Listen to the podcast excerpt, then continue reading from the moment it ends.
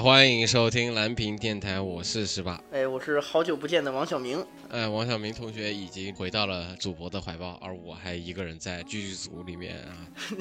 啊 啊！连吃了三天隔离餐，我都想不明白为什么有有回国的同胞会说隔离餐不好吃。我这几天真是香疯了，顿顿顿顿吃干抹净，而且我感觉在 就我现在广州隔离，我觉得吃的吃的什么这个这个叉烧啊，还有吃这个皮蛋瘦肉粥。隔离餐的这些东西啊，比我在在日本吃的那个正宗的粤菜馆都都更合胃口。你说挺好运是吧？嗯 嗯呃，那我们这期呢，这个也是好久不见了，因为我自己个人也是在之前的音乐电台也说过，就是我个人原因导致停更了将近有怎么着有两两个月了，有一个半月了吧？得有两个月吧？你不每年都这样吗？去年还让我顶包去录了一期巨尴尬的 solo 赛马娘。是，好像也是那个时期，对，也是好像也是那个时期，啊，我们赶紧这个聊一下这这期的主题啊，这期的主题其实也是我突然突然心血来潮想聊的这个题目，啊，就是这期要聊的是这个高中恋爱物语，就是就从一开始这个就 S A 特优生啊，然后到现在，不，现在应该最新的一期应该是那个辉夜大小姐吧。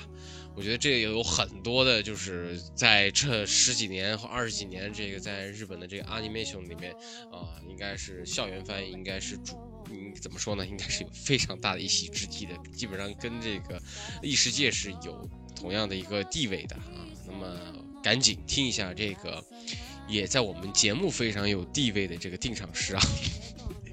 开始了啊，是心动了。糟糕，眼神躲不掉，突然莫名的心跳，感觉马上要发烧。青春的小鹿撞到了腰，情不知所起啊，真奇妙。可我是高贵的死宅，立志做三十年大魔导师的存在，立志要守护二次元，心里想要牵起你小手，嘴上却喊着爆炸吧现充。羞涩的攻略里告白总是很难，青春的故事里感情说散就散。看着恋爱番发呆，小姑娘可爱，小伙子帅，凑成了一对儿不奇怪。别人的故事里相爱总是简单，自己的恋爱里相处太难。番剧里搜索着答案，二次元也想要谈个恋爱。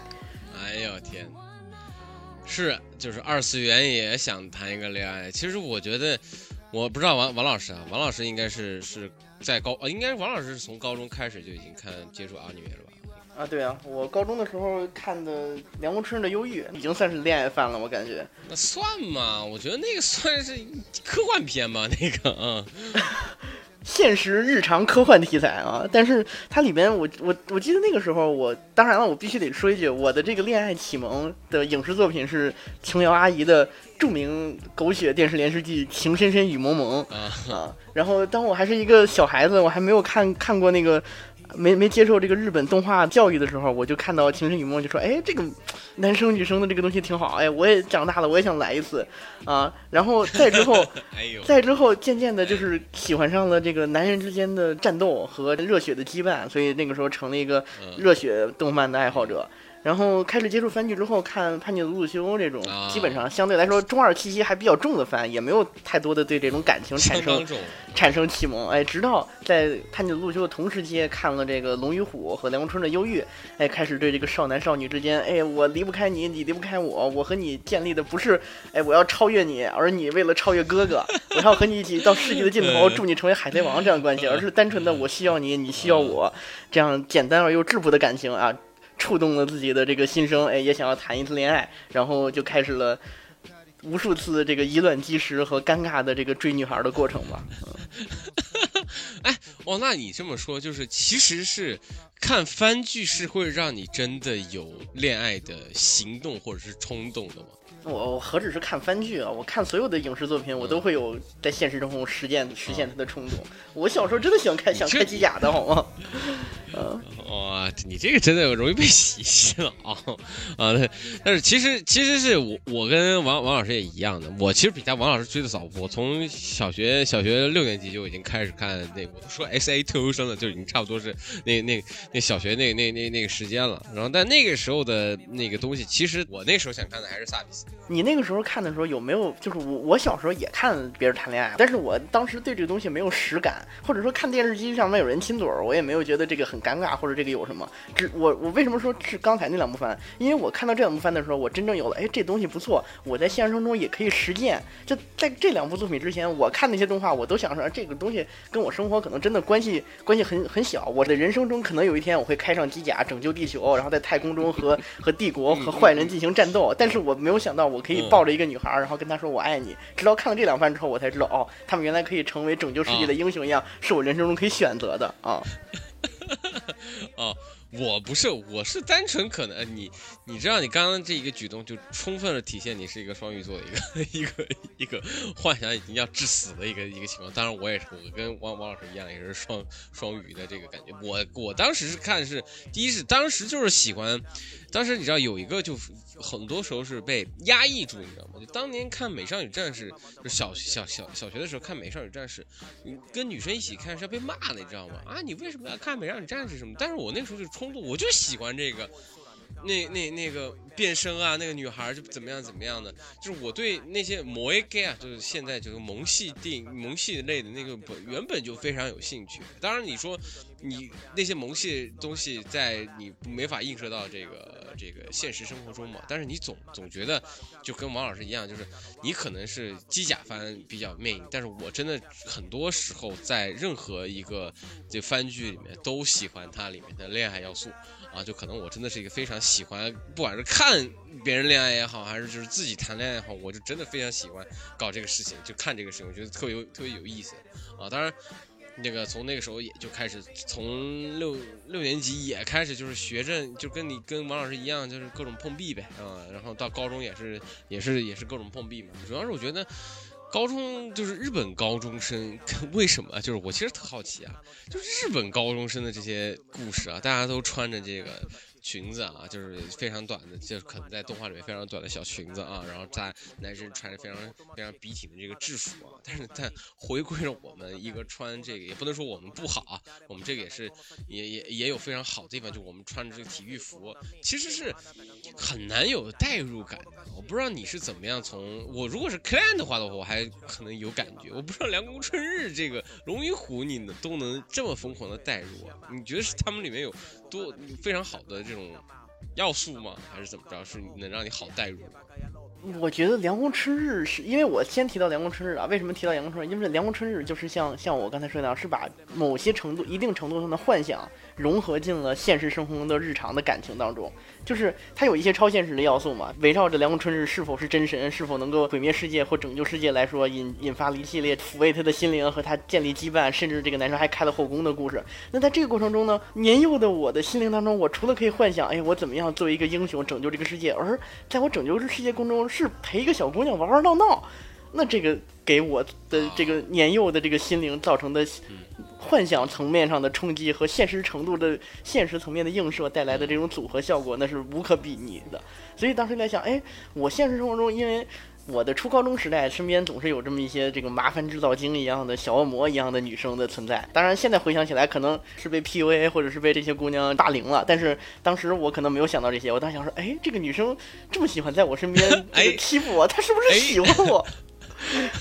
呦天哪！哦，哎呦我天哪！是啊，然后然后然后就就开始想要，哎，会不会这某些羁绊的建立啊，同时能能够展开一段哎拯救世界或者是毁灭世界的伟大冒险？而在这冒险当中，和这个女生建立起了一个独属于彼此的这么一段羁绊，哎，产生这种幻想，进而就对这种。番剧产生了兴趣，后面再看到《龙与虎》高中的时候，那《龙与虎》的这个故事就确实它是一个没有什么幻想因素，但是它创造了一个两个人很很亲近的这么一个富有真实感的青春故事。因为我觉得他的很多描绘就是，哎，我借助你来追一个男生，但是在追的过程中渐渐和你心心心灵相契合，发现了你的优势和你和我之间的共通点，最后建立起羁绊。他描述了一个属于那个年龄段特有的该或者是该有的心境和角色，而不是一群。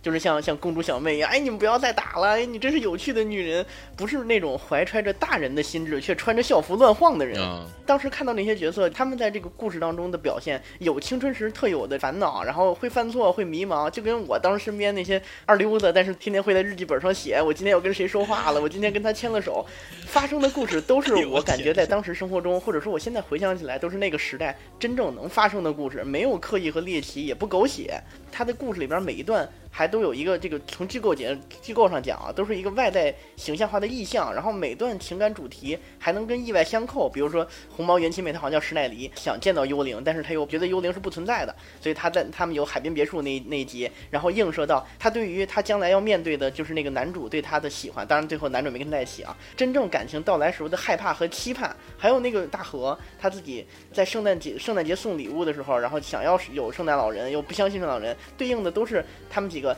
这个愿意为了对方付出，却把痛苦放在心里，最后可能会错过，但也可能会赢得这个好的结局。那个时代大家懵懂又又又又抗拒的青春感情，就像那个时候的我一样，可能青春期的孩子们啊，没有经历过很深深刻恋爱，也没有跟异性有太多接触，他们本来就是笨拙的、词不达意的，所以我觉得这是这个《龙与虎》这个作品在当时和现在我回想起来能够打动我的原因，因为它真的有有当时青春那种青涩感，又回味无穷。呃，我正好跟你还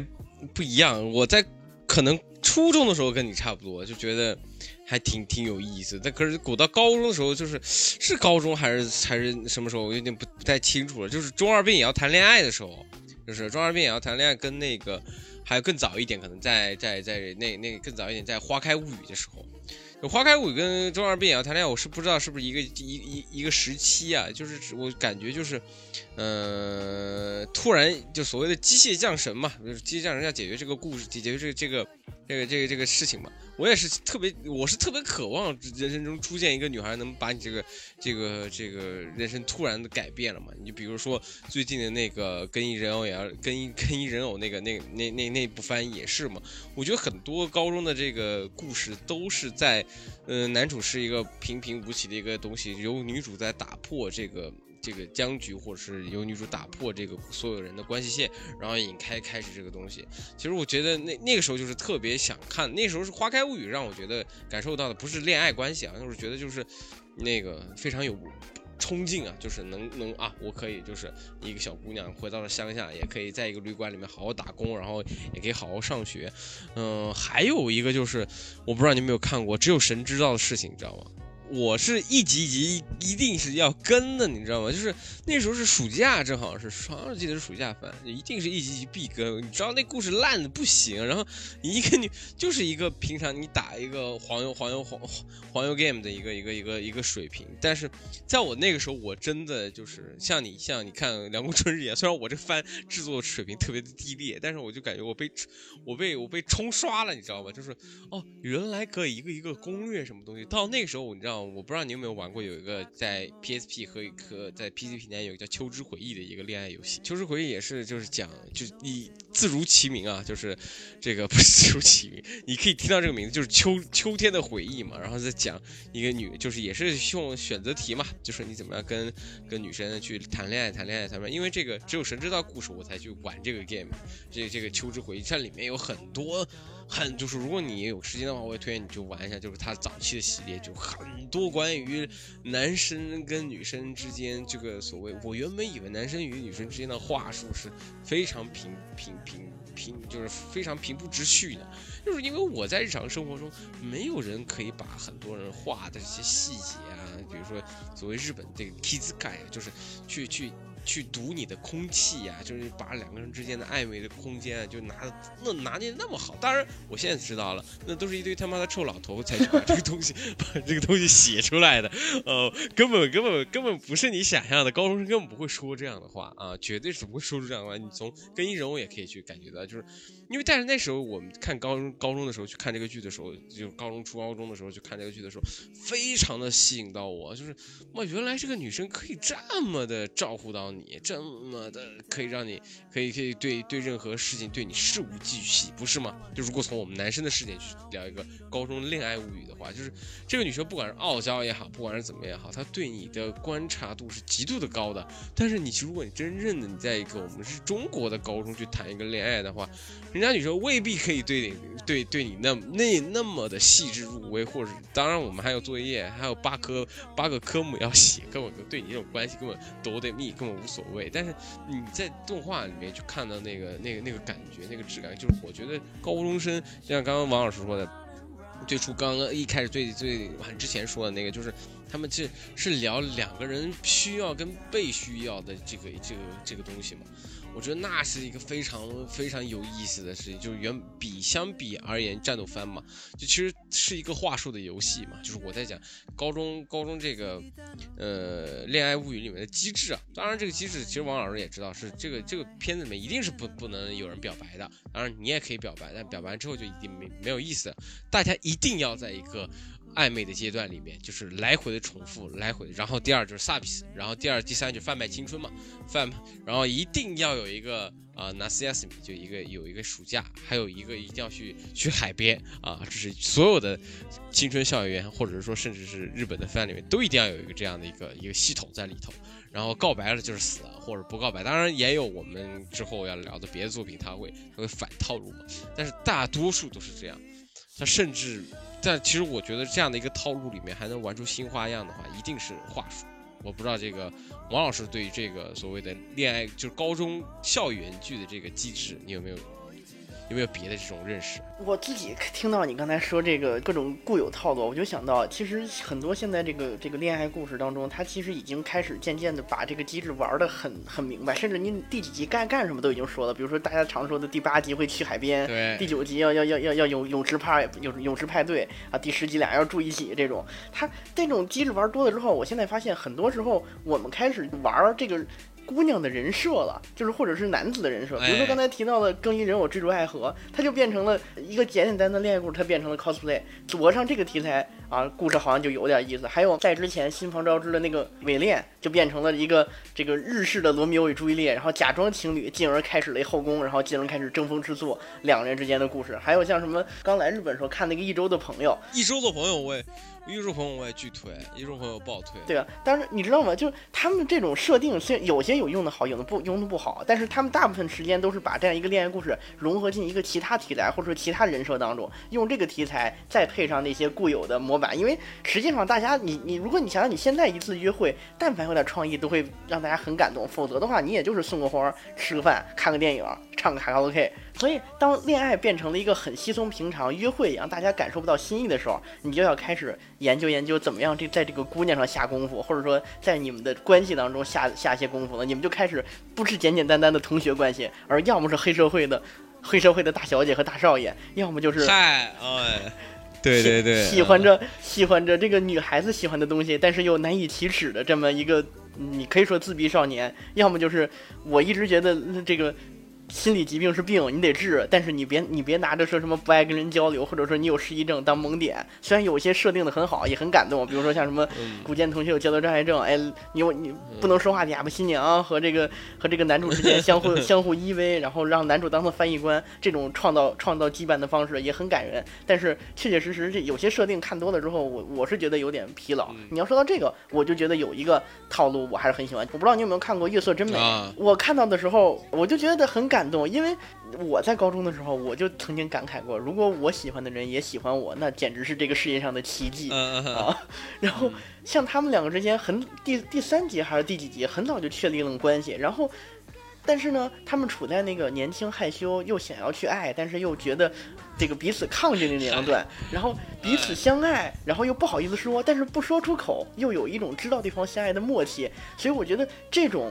很日常的题材，甚至也没有没有像这个灰大小姐死不告白这样的，这个战线越拉越长，出了三季还是互相不告白，只能用不同的人物来增加剧情的这个这个厚度，反而看起来很无聊的这种这种故事，能够拍出的这种日常剧中才有的迷之治愈和感人，这个让。我回顾自己当年和他们一样这种笨拙又害羞的恋爱经历，还有恋爱初期中这个经历的各种小心思和小事件，这种感觉就像是这些事件是真实的发生在自己身边的故事一样，就像龙与虎一样。嗯，回望自己的青春就非常感同身受，不断涌起这个尴尬又温馨的回忆啊！从这个两个人彼此对望都会脸红，然后最后。这个在一起，而且主要刻画的是在一起当中遇到这些小挫折、小争风吃醋，但是又不会让让很很让人胃痛的这种，然后最后相伴一生的故事，带来了这种基于日常，嗯，但是又浪漫温馨的嗯，虽然不太真实吧，带着这种无痛的滤镜的青春恋爱故事。因为你想想，你高中时候谈的女朋友，现在想起来可能只有 只有 奇怪和这个尴尬在床上翻滚的这种黑历史的回忆啊。所以就像刚才说的，我觉得当当你说的这些卖肉啊、后宫啊、费萌啊，还有这个心理疾病充斥的这些商业元素和和吸引人的卖点充斥在动画番剧的创业的时候，我现在回想起月色月色真美这个真诚的。隽永的讲了一个清清淡淡、不猎奇、不取巧的，像身边发生的故事一样的时候，让我觉得很清新。而且这也是我当时你跟我说，你跟我说要要要录这个题材的时候，虽然我做了一丢丢的准备，但是时隔两个月重新捡回这个题材，我几乎变成 freestyle。但是聊到这个时候，我还是能在心中，这个除了勾起无数次这个青春时期的尴尬的事儿啊，然后就是想到了这个，哎，那个时候至少自己还一片真心啊，还是挺温馨的吧。嗯。你自己是一片真心，也是把自己跟自己感动到了而已吧？嗯，没有，我是把自己尴尬到了。嗯，我就想起操那个时候给还那个什么短信发不出去，还要赶写信，然后写信的时候还既尴尬，还是要请自己的哥们儿和那个女生的姐们儿传传话带信的时候，就真的好尴尬。然后。哎呦，曾几何时，我记得还曾经在家里边翻出过那个时候那个有有有有女生送给我的礼物，然后我竟然还尴尬的用毛笔在那个在那个盒子上边写字儿，说 纪念某年某日某月啊，我的公主送给我的什么什么东西，我靠！我看到的时候特别想把这盒子给扔了，但是你想了想，哎，算了，等到我结婚那天再扔吧。你自己还留点留恋啊，真的是可以哦。我跟你一模一样，我也有一个。我基本上我是初中还是怎么着？就是别人对方那我就是那时候不知道那个那 QQ 好像那那时候还没有流行 iPhone，大家还是用那个什么，就是塞班系统啊。就是那那那个时候大家还是发短信嘛。发短信的时候，然后对方男女女孩。人家家里手机是收住的，然后说收一个星期，你知道吗？收收了一星期还是一个月，我我已经忘了怎么着。然后，然后我手机无所谓啊，我我爸妈也不管我这这手手机不手机，我每天我也就对着人家那那那电话号码，就是就。疯狂发短信，你知道吗？就是疯狂发，疯狂发，然后发了一个多月，然后，然后我以为啊，人家那个女孩打开手机，然后看看到我发的满满的爱，这些对你的爱情宣言是非常的感动，嗯，结果发现啊，结果就结果过了第二那天，然后他说他拿到手机之后，然后我说我我第二天就问他，就是你你有看到吗？他就回了个啊，我有看到。哇，你还好意思问我？那个时候每次发完这些东西之后，我都会。我都会一般看说，哎，有没有看，有没有看，然后第二天白天之后装作什么都没有发生的一样，哎，然后，嗨，你还能，我矜持不住啊，这事儿啊。而且你想想，那个时候，那个时候我用小灵通，然后每条短信都要打上上限，忘了是一百个字还是两百字还是四百字了，然后甚甚至会会写，会先在纸上拿铅笔写满之后再打上，发现哎，最后字儿超了，谁没干过？打个什么 得地得呀，开始删掉，然后删几个标点符号用空格代替，结果现在他妈的谈恋爱的时候发的就是哈哈哈哈哈。看这个点赞，真是快餐时代下的感情生活呀！是啊，大家都越来越直白，不是越来越直白了，越来越没有什么内容了，就是它不够浓缩了嘛。越越越来越懒得在这个感情上面下功夫了，我觉得。所以青春时代回望起来，就是觉得这个东西很很真诚嘛，因为。除了上学，你虽然说大家很忙，除了他妈的穿着校服上课，然后然后写作业，但是其余的时间全部能挤出来去想这些事儿。而现在，你闲的时候，大家太闲了，更想躺着。是，不是我但啊不是是又不是啊？其实我我想说是，是为什么？就是我觉得现在的高中生，当然是现在是零零后，在已经。很少像我们啊，我我身边认识的零零后，大家已经在不爱看，不爱看这个日本高中番，也是也比较一个趋向的啊。一大堆二三十甚至到三十多岁的一堆大哥哥大姐姐们，反倒是愿意去看这种高中生的物语的人是比较多的啊。就是按照现在的比率，当然日本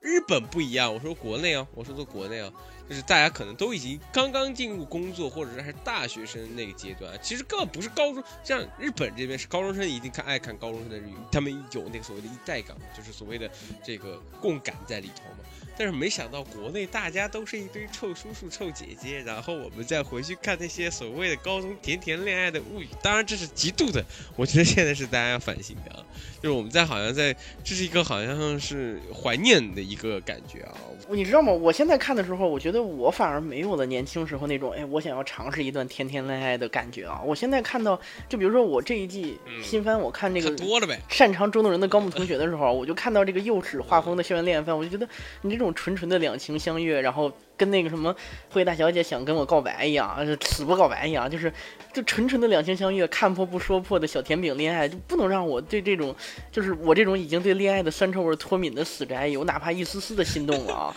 让我心里边这个小鹿乱唱的倾城感，不会让我这种饱受生活琐事的情感失意，然后挫折老宅心中掀起一丝波澜，然后就看起来就是同样的，即使我觉得他的真诚程度和两两个人之间小心思还是你说套路也好，还是一样的水平也好，都是这样，但是。给我的新鲜感和体验感为零，就是恋爱的酸臭味和香甜气息，就像大家常说那句话，就是舔着啤酒肚抽着烟的小鹿白了你，然后无精打采的问你一句你撞不撞？然后我心里说，哎，还是别撞了，挺累的啊。所以看的时候。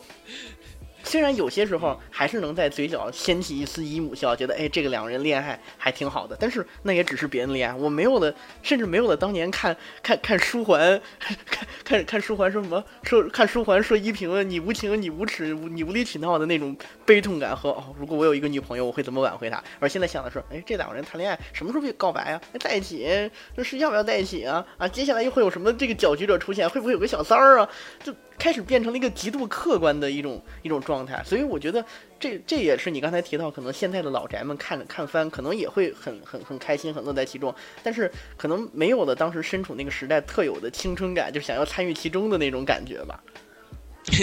我我突然想闭嘴吧！你这个心如心如止水的臭老头，你这个人真的是能不能能不能给我们这些啊？不是心不是这个，是因为你已经就是我们从小从小不是从小，就是从很长时间就已经耳濡目染这些套路了，这些东西了。我觉得一大部分是一定是新鲜感这个东西啊，就是或者是不是尝试，就是如果就是你按照年龄，你也会给自己设置关卡。你想想看。你都二二二十七、二十八，或者说咱们都快三十，这这种这种状态，你还会像用高中生的那些套路吗？那我觉得这个题太有问题。你现在现在的这些创当中，人设越来越奇怪，然后剧情也越来越越越越越猎奇。你现在小朋友看了想想想学习学成什么样？学长颈同学那样开始欺负一个一个学弟吗？那不行，那就是霸凌。我跟你说，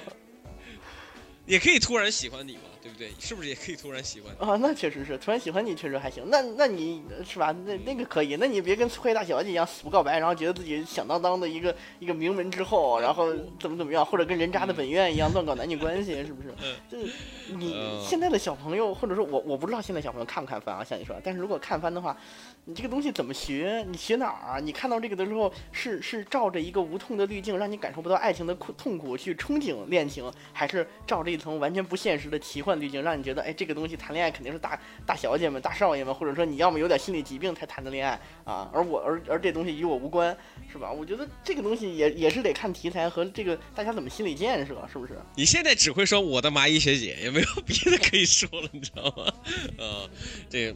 其实其实啊，就是这个，我们我们收收稍微收回来一点，我原本不是只只想这个聊恋爱物语啊，我觉得我们聊聊别的这个高中，就是关于日日本高中系的这个东西也有很多啊，就比如说那个之前的那个叫什么来着，境境界的比方或者冰果，就那那部分也是可以把那个高中要素塞到里面，不管是中二中二不是也要谈恋爱，或者是我的朋友很少。中二也要谈恋爱给我带的感觉，确实是就是真的是那个时候中二时期，加上但是我们中二的时期的时候是一个人啊，真的会有一个啊，你是你这个我记得特别有，我不知道你有没有一个印象特别深的那个女孩，就是那名名字我已经有点忘了，抱歉，就是那女孩从楼楼下掉套一个绳子。然后跳下来，然后男主用手接她的脚的一个那一个一个画面，就是哪有这么样，就是这不是天降仙女的一件事吗？当然那个时候我看的非常的非常的开心啊，就说哇，我我也打开了家里的窗户看看有没有什么东西啊，结果其实也没有什么。这当时对于我其实是，我希望找一个可以跟我一起中二病的，那不管是男孩还是女孩，我觉得是可以，就是两个人可以共感。我觉得那时候是我是那个心态，我不知道你看的时候什么心态。我我我我现在就想想到说到个中二病，我就首先想先先说一个我自己的中二病的反思啊，我就想。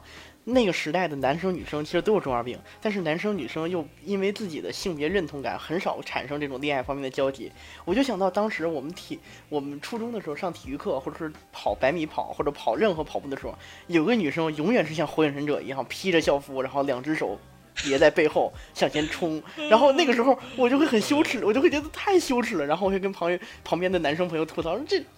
这姑娘有病吧？她是不是？”但是。我回想起来，那我跟那个同学下课的时候，我也会你搓个丸子，我搓个千鸟，然后在在走廊上面对 波嘛，就是大家都很中二，大家都很傻。但是我压根就没想到跟这个女生去多聊一聊。但是我想了想，在别人看来，我们在教室中间对波，那那比他蠢可蠢太多了。当我们变成了会创作的成年人，把这种就是青春时代可能都意识不到的交集摆在恋爱过程中的时候，那种羞耻到爆的场景，反而能够在艺术创作的滤镜下，成为两个人情感的共鸣和仅有彼此的交流暗语。当然，这个交流的渠道，这个杂讯太多，我收不到。在在那个时代的现实生活中，我们根本 get 不到这能成为一段缘分。像暗语一样的中二病的交流感，就成成了一种温馨又浪漫的治愈感。然后他这种逃避现实的感觉，也在那种交流中，让男女之间的关系有了一种不再让人受伤的神秘的力量，成了另一种方式的。这个和现实中的苦难的和解的方式，就像这个小女六花，她自己不是家里边有点问题，然后遇到了男主，然后被男主治愈，然后用中二病逃避，但是也因为中二病让自己没有崩溃嘛，啊，就是你说这种自我意识过剩的一种表现，是吧？希望有人认同，但是又得不到认同，然后通过这种特别的方式来取得内心一种平衡的方式，成了两人交流暗语的时候，那产生出来两人这种羁绊和交易量是很强的，而他在艺术作品的表现当中，又会让人们觉得哦，这两个人就是天造地设的一对儿，成了一。这种能够被观众所熟知的吊桥效应。哎，你这个反思精神是不是有点太，现在有点太太太严重了啊？当我回顾我的青春时光的时候，我有的只有无尽的悔悔恨，而且多年后的我们都变成成年的时候，那个女生和我当时嘲一起嘲笑她的那个男生表白了，说我初中三年一直都很喜欢你。哇！而且而且之后，而且之后那个八卦是那个男生也喜欢火影，然后那个女生也也喜欢火影，然后那个女生一直想找那个男生聊天。当然我也喜欢火影，但是因为我我我那个时候太了，然后那个女生对我对我毫无兴趣。然后她在毕业的时候给了那个男生写了一封长信，是是大概是这那个初中三年，她给那个男生这个所有想说的心事都写了。大厚厚的一沓，应该是，然后那个男生看看都没看，直接在毕业那天塞到桌那个桌洞里边，然后就跟我打魔兽世界了。在很多年之后，对，我们都成为成年人，然后那个女生跟那个男生说：“说你那封信到底看没看？”然后跟那个那个男生说：“说我那天要跟王小明去打这个那个魔兽世界新版本。”啊，所以然后真没看啊？对，真没看。而且那个男生从他的回答来看，直到现在也是个中二。天。太哇，这个感觉错过了一千万，真的哎，这个都能写成写一故事，我觉得啊，中确实中二病也要谈恋爱，这个非常非常点题啊！我操，嗯，太惨了，我觉得。到底是谁惨？是那个男生惨，还是那个女生惨？我我我我现在还是我惨，你知道吗？呃，是你惨不惨无所谓了，我很惨呐！明明三个人三个人都喜欢火影的故事，我却只能在这里讲述。那就所以就就是你不知道，就是之前九九把刀那个那那个话里面，不是每个每个那个每个故事里面都有一个胖子嘛？而这个胖子就就就就一定是阐述故事的那个人嘛？我不知道九把刀是不是这么说，反正就是你是现在也不是胖子，我现在我不知道，我们就反正就是一定有个人要把这个故事描述出来，对吧？你能感受到这个故事，说明你有这个感受能力嘛？但是没没但没有，你是收不到那封信，其实也是缘分的问题。或者其实如果当时啊，对吧？你要真的有一点交流啊，你们俩一起，但是你们俩一起用火影的姿势在操操场上跑一千米，我真的觉得很辣眼睛。我现在也觉得这个很尴尬。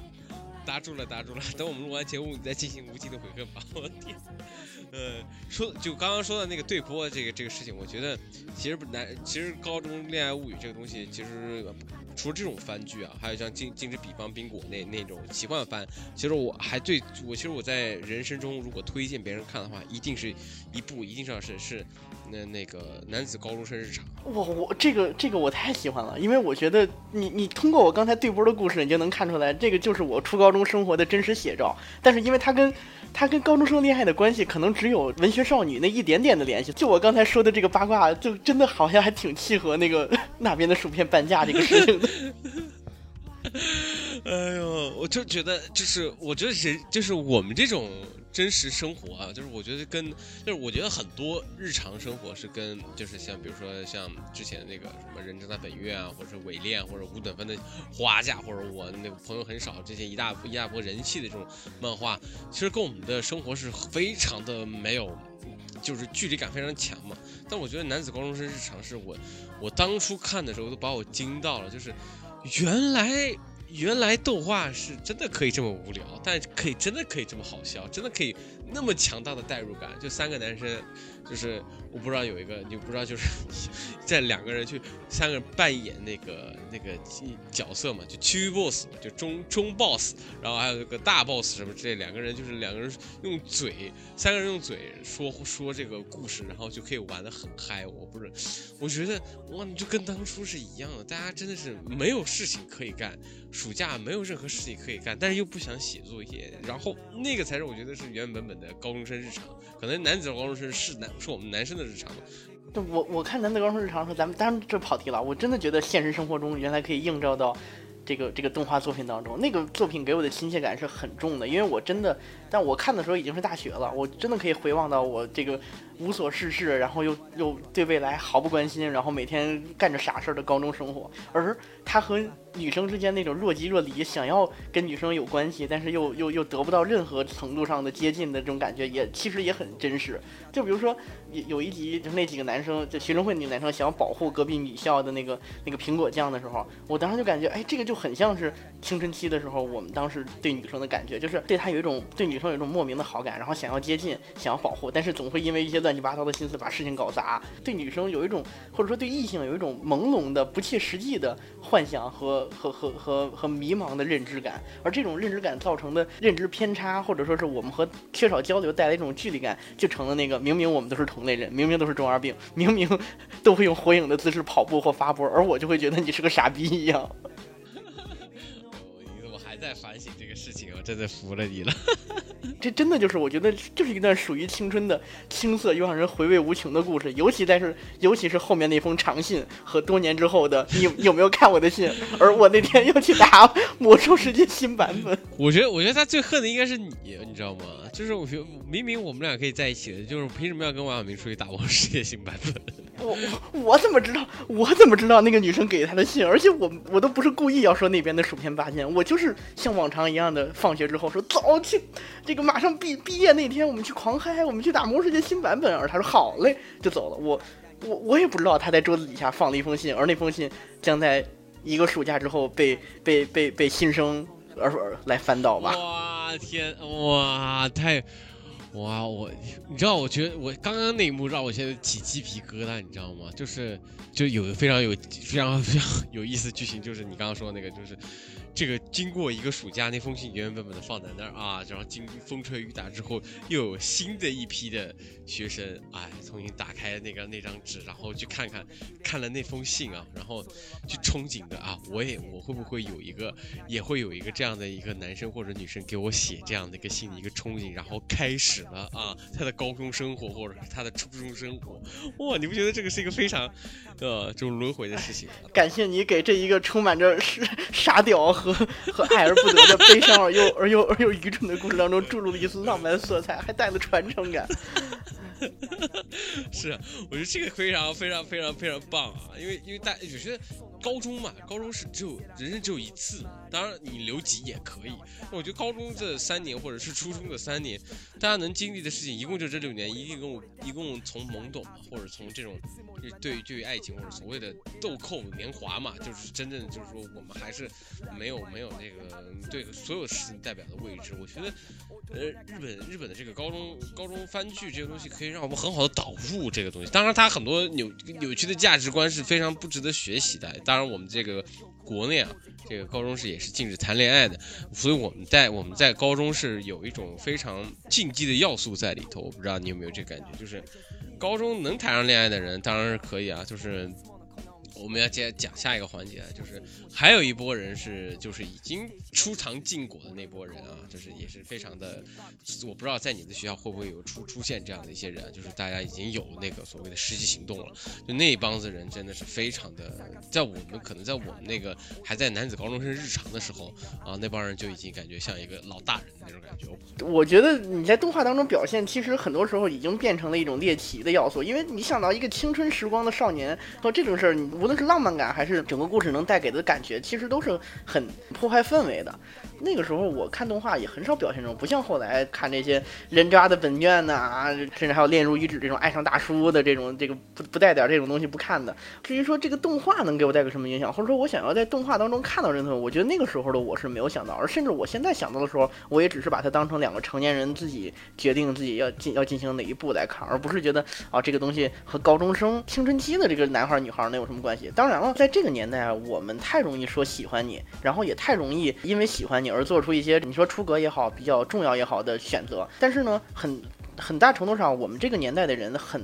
太不容易的持续的去喜欢一个人，所以这这种这种青春期的感情也好，甚至说包括成年的感情也好，很难。也就是说，很不容易收获一个好的结局。刚才也提到这个龙与虎，我觉得他最后还能给我一些存留下的点，就是他从这个龙与虎一起私奔，然后到外外婆家，然后这个呃龙儿很很坚定的告诉外婆说，这个这个大河就是我的未婚妻，然后在一间屋子里边预演了这个婚礼时候的吻。我现在重看回望的时候，我觉得我真心的为他们祝福。当这个年轻的这个男孩女孩能够有自己未来的前路和要去的地方，然后在这种高中时候恋爱当中，能够在这个父母亲人和朋友当中这样友谊和爱当中长大成人，我觉得，呃，和我们那个时候的恋爱，嘴上虽然都说这是啊永远在一起，然后又每每提到结婚这个口头的的层面，或者说只想到了一时的欲望和激情来说。比起这种一互相表白就结束的故事，《龙与虎》还有我觉得比较好的恋爱故事带来的这种能够为自己的行为负责任，或者说能够有一个持续的输出自己的爱意和最后这个故事不是教我们在青春的时候随意恋爱，而是让我们每个人认真的对待自己的感情，而且认真的安排和这段感情的一切。我觉得这个是《龙与虎》带来的不属于这个青春恋爱故事该有的教育。呃，对对对对对对对，是啊，对，就我一直一直想说嘛，就是说，其实嗯，王。老师还是这个普通高中毕业毕毕业的嘛，我们那个艺术高中那就更混乱了嘛啊，就是你就会在便利店里发现我们还在还在买薯片零食跟那个咖喱饭的时候，有一个哥们儿就是就堂而皇之的就去买那个就是某种橡胶制品，就是他我们排队聊天还聊中二的话题的时候，他这个像伟人一样 拿着那橡胶制品，我觉得就是我想引出的话题是是那个。Day day day 在 school 啊，还有这个呃外外头的相扑啊，我觉得像就是那那个其实才是最最猛的东西，那个那个真的是，就是我看的时候也傻了，你知道吗？就是原本我的心里可能还是就是像你说，因为你看龙与虎。啊就我龙与虎，我在看的时候在看主主主演的夏娜，你知道吗？就是那那那那那那个那个阶段那那那那些东西，或者说，我原本以为这个就是《志在校园》，它刚出的时候，我根本不知道是有这个故事，因为在 B 站的时候，它也它也没有，当然被禁了嘛。我那时候在看，我以为就是说，呃，高中生最血腥的应该已经是不是就是《东京食尸鬼》那个那个部分了，就大家已经开始互相啃人，就是那时候我才感刚刚感觉到，啊，所谓的高中也可以出现血腥的这个东西啊。当然，这个是。老早以前了嘛，但是就当我真正看到啊，这个 day 在校 day day 在 school 的话，真的是惊到了，你知道吗？这个日在校园，我看的时候就是一个纯纯的为了猎奇的，就是啊，这个一个一个男孩子啊，他变成了种马，他是 哎哎，你你用词得当，干出了这样的事情，最后。最后，最后，最后又被这样这以这样的方式结局，所以我当时看的时候就纯纯的把它当成一个猎奇番，甚至可能当成迷家那样的故事在看啊，就是就是指望着这个这个最后一幕，所以我其实很没没有很很深入的共情这个男主的抉择和男主该选谁，但是白色相簿这个番给我的影响很大，我直到现在也想用腐朽的声音喊出雪菜必吃。这个番其实它的话题也很大，就是这种包括包括永恒的党争，还有这个那首著名的借不到的爱，还有这个那些刻在 DNA 里边的台词。我土豆咖喱都可以。呃，你为你为什么这么熟练啊？就是这个片子引起的话题度，还有相关话题这些娱乐性，让让多年之后了，现在我还可以像当年的百学家们一样，前赴后继，不顾被打死的风险，讨论着。白学着这个喜欢的台词，啊，我觉得这个是这个番和《日在校园》一样，能够在恋爱的这个抉择也好，恋爱的选择当中，把青春的那些纠结感衍生到了一个极致所带来的戏剧效果。顺便说一下，《白色相簿》，我觉得他把这个青春期少男少女之间这个甜蜜又青涩的恋爱感情。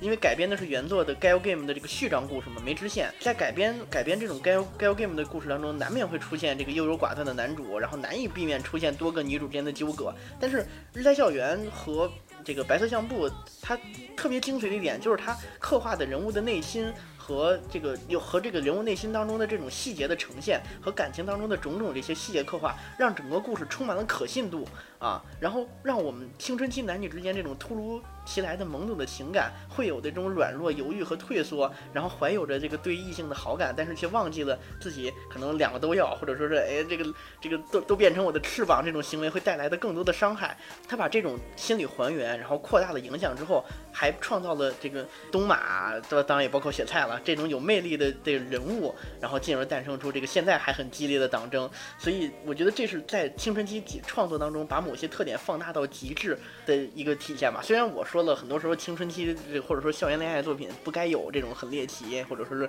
很三观不正的表现，但是如果你真的表现的够好，把它不是想要 弘扬真善美，而是弘扬你做出一些错误的选择会有什么后果的话，我觉得这样的番也真是值得我竖起一个大拇指的。啊，如嗯，这个这个确实啊。哎，所以我觉得，我不知道你有没有那个感觉，就是猎奇这个先放一边啊，就是我觉得特殊生活的高中日常，我觉得也是我们对对于看这种番剧的一种追求啊。就比如说那什么，就电魔与电魔与你青春男，你知道吗？就或者是或者那个那个那个那个什么变态王子与不笑猫，就感觉我觉得。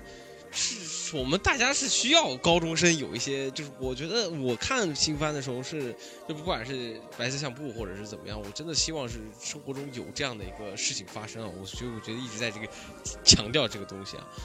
就是感觉是不是就是我们在高中是不是太太无聊？我不知道你有没有这个。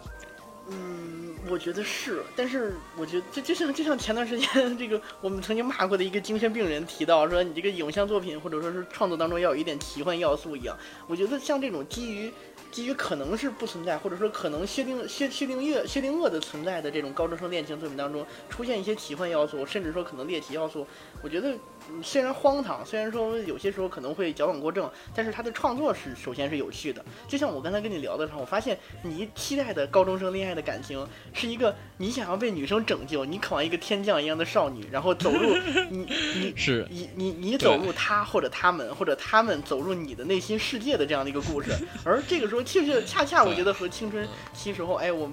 是吧？不被人理解又渴望被人理解的这种这种感情是相关的嘛？哎，对，嗯，是，你还把我分析里头啊？我们还是聊聊这个 day 在日 day 在 school 吧。我们聊聊，嗯，我觉得。猎奇这个方向确实有很多嘛，我觉得第一就我一开始，你知道我一开始想聊的是，其实只是想聊聊高中这个这个范围聊的东西啊，就是没想到我们一直在一直在追踪这个恋爱，关于只是高中恋爱这个事情已经可以聊这么久。我觉得日常日常恋爱反正就是像我们刚刚这个讲白色相簿那个实在太有点，我不能说是已经是狗血狗血到让我觉得。你不能说狗血吧，我我不知道你觉得那个白色相簿是狗血？我觉得白色相簿当中他描绘的这种，就是他的起因都是好的，就是起因永远是，哎，我跟他有了一些羁绊，哎，我但是呢，我想要维护这个朋友之间的关系，所以我。这个要要选他，但是他的他的结果就就就就像你说，就像你刚才说一样，他一旦引入了性这个概念之后，整个故事就变得不不可不一发不可收拾了，就产生出了，哎，你为什么这么熟练？你们之前是亲了多少次了？这样的就是很单纯的争风吃醋和 和怎么说呢？和和你要为我负责这样的感情。那这样一个，我觉得一个青春的话题最大的最大的卖点，除了这个羞涩，还有一点就是它比较单纯，它没有这么复杂。但是，一旦你把这样一个很单纯的感情当中引入了这么沉重的、需要负责任的这么一个身体的话题的时候，甚至说有关未来的。话题的时候，那你除非像龙与虎一样，就是塑造两个很正面的、三观很正的角色，就是让大家都能获得感动，同时都都真诚的祝福，要么就就会变成日来校园和白色相簿一样，变成了党争和大家开始开始公说公有理，婆说婆有理，变成三堂会审。